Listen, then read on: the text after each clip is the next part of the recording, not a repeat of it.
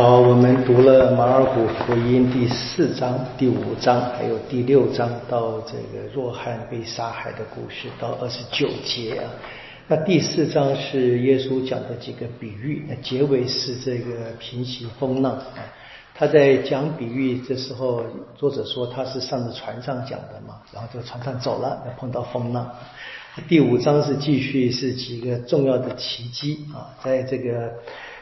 格拉萨地方啊，驱魔把魔鬼赶到这个猪群当中，意思是在外邦人的区域啊。这边后来在二十节说，这个人就被耶稣留下来啊，不让他跟着，然后在他家乡里面，在石城区啊，在二十节，石城区就是在罗马帝国统治的时候，在这个巴勒斯坦跟约旦这边盖的十个罗马的城市，基本上是。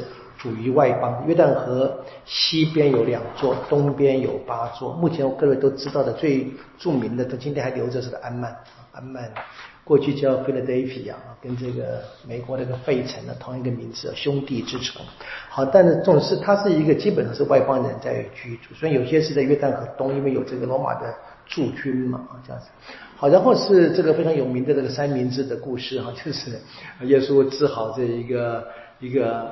患有血肉病的妇女是夹在中间，前面是耶稣本来是要去治好这一个亚伊诺一个会堂长的女儿，结果呢，他在这个一耽搁就死掉了啊，那变成治病变成复活死人啊，更高明的一个奇迹嘛，可以这么说。然后最后是耶稣呢，就是又回到家乡里面，再一次我们看见家人不认识他，不接受他。然后是派十二个宗徒去传教，最后是我们知道这个传教的过程里面，大家就发现耶稣声名大噪啊，然后大家就问这个人到底是谁？啊，第六章的最后十四节就开始有不同的意见出现了。那谈的是这个人到底是谁？这个人到底是谁？一直是这个主题了啊。从这个前面这个第四章的结尾平息风浪，这个人到底是谁？然后呢，第五章的结尾啊，驱了魔以后，大家都惊讶，惊讶不止。你就问这个人到底他没有写，猜这个人到底是谁？啊，就大众问。然后在那个第六、第五章的结尾，大家又是惊讶，啊，然后第六章的开始，啊，耶稣来了，大家又是惊讶。你看，这个这这个人到底是谁啊？那么现在这个在第六章的十四节里面呢，就首先有了一个。比较普遍性的意见，一个综合的表达。然后呢，那这个呃黑洛德王呢，当然是大黑洛德的儿子嘛。那他是怎么样？他是可以说是有脑袋的啊，他是启蒙运动之后的人。他说，如果看我斩，我斩首，不就绝对不是他 这样讲。然后这个问题就一直发展到我们明天会读到的，就是从第八章的，我们先可以先看一下，在第八章里面啊。第二十七节，他们到了菲利伯的凯撒勒雅以后呢，一直问人们说我是谁？啊，你们说我是谁？那这个人们说我是第八章的这边的二十九节啊，二十八节里面大家的答案各种意见，其实在第六章这边十四节已经准备好了啊，这是叙述的一个线索，大家可以看到了。好，那第四章是比喻嘛啊？那比喻很有趣，我们知道比喻是。为了让人懂嘛，啊，所以你可以看这边也写了，其实啊，在第四章的第二十三节啊，三三十三节，说耶稣用了很多比喻讲，是按照他们能懂给他们讲，对不对？这听不懂是很怪，是矛盾的。注意到了没？其实这边是很符合我们现实生命经验的。当我在一般的语言解释感到困难啊，我讲不清楚的时候呢，我打个比方说。我举个举个例子说，讲个比喻，是帮助人懂的。所以这个一开始这个撒种的比喻啊，当耶稣独自一人的时候，哈，在这个第十节，我们都问你讲什么东西啊？你说给我们听听看好不好？这是奇怪的，对不对？这是矛盾的嘛？所以这个应该我们这可以这么说呢。比喻啊，第一个我们可以肯定，它都是谈天国。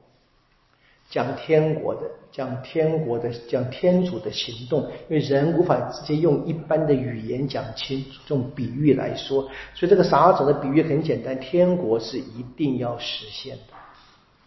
然后呢，到了这个解释就发现怎么样？解释他讲的那个重点就不再是那个天国的种子，而是聆听天主话的人，很清楚变成怎么变成听话者的反应了？该怎么样回？这变成一一是应该是可以想象是教会开始生活，然后呢，信仰团体开始去离开了。耶稣最初讲比喻的脉络，在现实生活当中，他们该问的是：这个比喻，我们流传、我们听过这个比喻，耶稣在生活的时候讲的比喻，到底什么意思啊？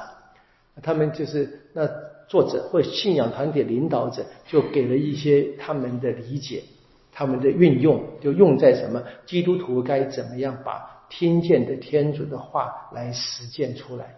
所以，相同的故事从一个讲天国的一个非常比较呃，用呃大自然的呃大自然的这个情况说种种撒下种子去，总有会发展的天国一定要实现的，就转变成我们人怎么样在那边说回应他，或者人做出自己的贡献，那已经是伦理性的教导了。所以这个是两个层面啊。那下面我们看他看到这个地种子自长也是一样的，天国就是。这样子长起来了，怎么发？什么回事？没人知道。呃，天子只会管，这是就是可以证明我们前面的是一样的故事。那有趣的是，这个发展就很有趣。他谈的这个呃这个解释啊，在这一个第十一节以后的解释，我们知道是讲把这个种子呃变成天主的话，那么看听话者怎么回应嘛。所以听话的人真正的把在自己生活里面实践出来，就结了果子。然后怎么样？那听了话的人怎么样？第二十一节。就应该怎么样去在各处宣扬，啊，延续下来的。我们以为这个好像是分分离的嘛，这里每一个人听的话，怎么要结种结果子的三十倍、六十倍，怎么结呢？让自己就像灯一样发展现出来嘛。所以在结果还是一样，有耳朵的听吧。没有隐秘的事，不是为了彰明出来。所以，总之们，总之是谁听见的呢？听见的人应该要宣讲。那这边最直接是门徒们，所以后面我们看见了？耶稣派门徒去传教了嘛？第六章的第七节。啊，就是回应这个这个事情，这应该已经不是什么真正的比喻了，这是讲的是很清楚的，就是将人怎么样把这个所听见的继续的发展，然后呢有一个简单的教导，就是不要判断。这句话有点有点蛮奇怪，第二十四节了，第四章的二十四节，在直接的联系上面有一点小的麻烦，不过后面说的很清楚，凡有的还要给，还没有的连他说的要从他夺去，所以福传很重要的。我说，基督徒信仰这个生活是很重要的。我们讲的这个“学如逆水行舟嘛，不进则退”，是这边是一样的道理的。是我们听了天主的话，就要实践，不实践就没有了。啊，这个是一个非常呃简单的，我们这个老生常谈，就看我们生活上能不能够真正的进行。接着就是我这个种子，我就这个比喻不用再再说明什么了。好，然后是这个再提一下，比喻是让人懂的哈，讲的好。然后呢，平息风浪。这边是出现什么？是门徒们怕，对不对？你们为什么这么胆怯？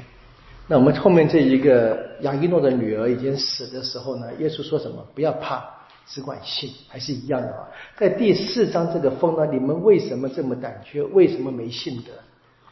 呃，后面就说了，不要怕，只管，其实一样的主题。你看这个主题是一重重复出现的，所以你知道这些故事你听多了以后。你随便都可以讲，那核心的讯息是很清楚的嘛。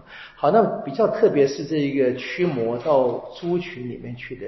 啊，第一个我们可以理解是耶稣在外邦人地区也驱魔的，我也帮助我也帮助。所以我们看见耶稣来到世上，并没有那么严格的说不管啊。不管这个犹太人以外的，当然他主要的生活是在那个地方，我们比较可以理解是在时空的限制之下了啊。那现实生活里面，耶稣能够的，他会帮助一切人，所以看见福音是给普世、普世性的这个福音讲的。好，然后最后是这一个我们第六章的耶稣呃回到家乡里面，再一次碰到家乡的人不接受。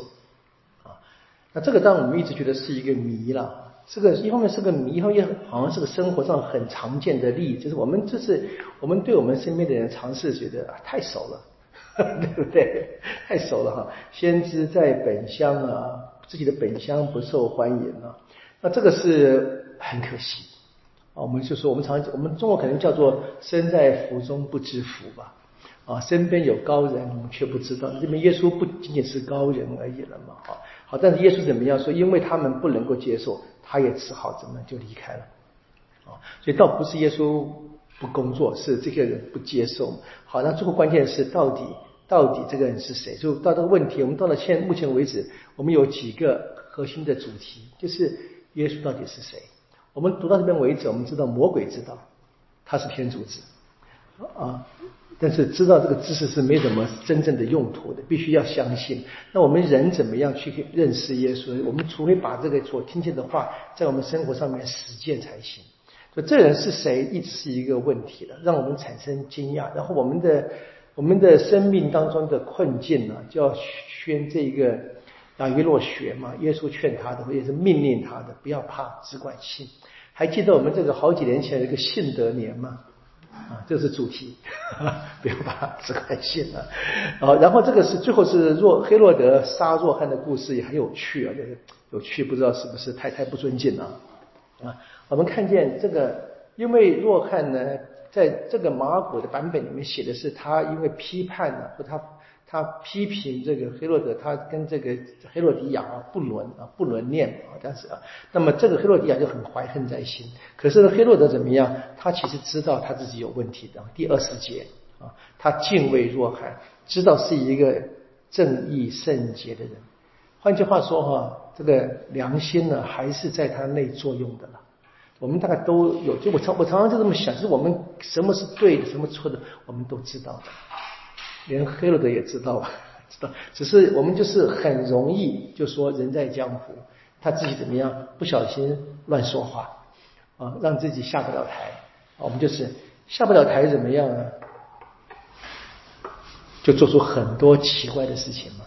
那若翰就这样被杀了。当然，这是这个圣经的版本啊。我们知道在历史上有另外的版本。那我们这个当然对我们而言不是那么严重嘛。就是，但是我们看圣经的记载，他圣经总是一个帮助基督徒呃去明白。那若翰到这边就真正结束了，在马马尔谷的版本，我们知道是他因为被关，然后耶稣开始公开生活嘛。那他经历发生什么事呢？在这边我们知道，他后来被被杀害，然后他的门徒们来把。他的这个呃尸体就拿去安葬啊，这个是我们今天的结尾哈。我们明天就继续读这个另外的几个奇迹跟耶稣的行动。我们今天就到这里，先把这个话就知道啊。问问看这个人到底是谁？我们也该问我们自己嘛。耶稣对我而言，他到底是谁？愿光荣归于父，圣神，起初如何，今日依然，直到永远啊！